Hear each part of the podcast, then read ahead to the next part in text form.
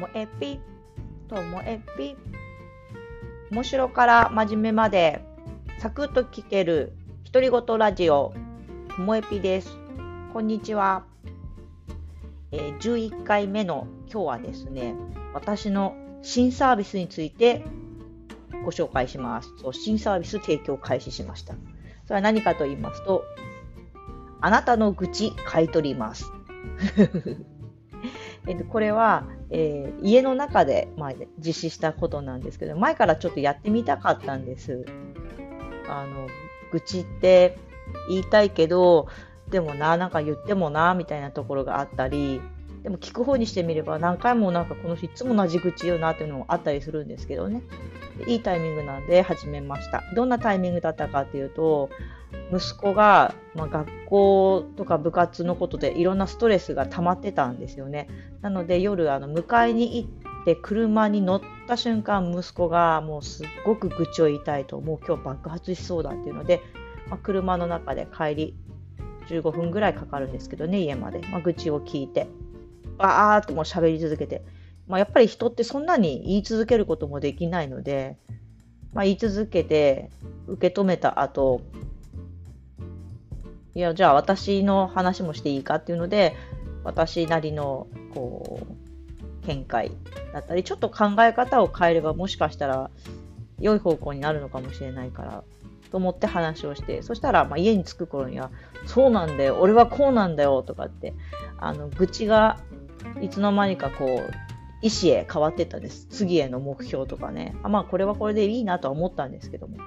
それでもやっぱり家の中に入ってご飯を食べると、またちょっと愚痴を思い出して、イライラもするみたいなんですね。なのでまあ、息子に聞いたんです。その愚痴はいくらだと。何円かって聞いたんです。そしたら息子が言うんですね。もう半年溜まってたからな。これもう半年の蓄積なんだよ。つって。いくらってつけたと思いますか？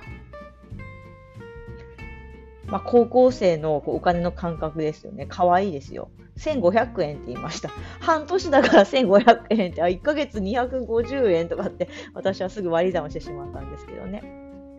で、息子には言いました。その、あの、愚痴は私が買い取ったら私のものになるんだと。そのネタは私のものだと。だからもうあなたはもうその愚痴は口にできなくてね、心機一転頑張るしかないし。そして同じネタは買い取れないからこれ一回買い取りしたらそれまでよって言って。あ、そしたら分かったというので息子に1500円あげて、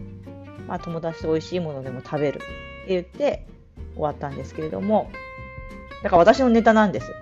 私のネタ、だからやってみせましたよ。息子が私に愚痴を言ったようにね。俺はさ、頑張って勉強して高校に入ってさ、とかっていうね、そしたら息子はゲラゲラ笑ってましたけど、そうなんです。私のネタになりました。で、えっと、次の朝も息子は満面の笑みで、今日から心機一転するんだわ、俺って言って出かけていきました。もともとこういう愚痴って、なんて言うんだろう。言っちゃいけないなとか、ななんでしょうね。うーん。こうじ相手も嫌な気持ちになるのかなとか、まあ、いろいろそういうふうに思うところもあるんだと思います。だけども、うん、私としてはうんとそういう愚痴って恥ずかしいとか言っても仕方ないとかってイメージを変えて、うん、まあ一回言ったら終わりお使い捨てみたいな感覚になってくれたら相手も心の整理がつくのかなって思うしまあ、その愚痴が蔓延しないから家の中もハッピーになるのかなって思ったりそして何よりもね難しい年頃の息子ですから1500円で 喋る気になってくれたらそれはそれでいいなって思っています。本当はですねこれは世代とか地域とかターゲットを絞ってこういう買い取りサービスをすると地域の困りごととか世代の困りごとっていうのが見つけられるこうマーケティングにもなるんじゃないかなと本当はそっちの方をイメージしてたんです。だから例えば働くママのね愚痴を買い取ってじゃあみんなが同じようなこと言うんだったらそれって解決しなきゃいけないことなんじゃないのかなとか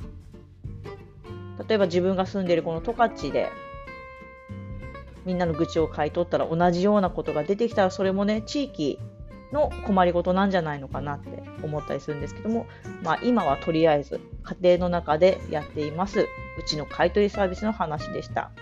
今日もお聴きいただきましてありがとうございました。さようなら。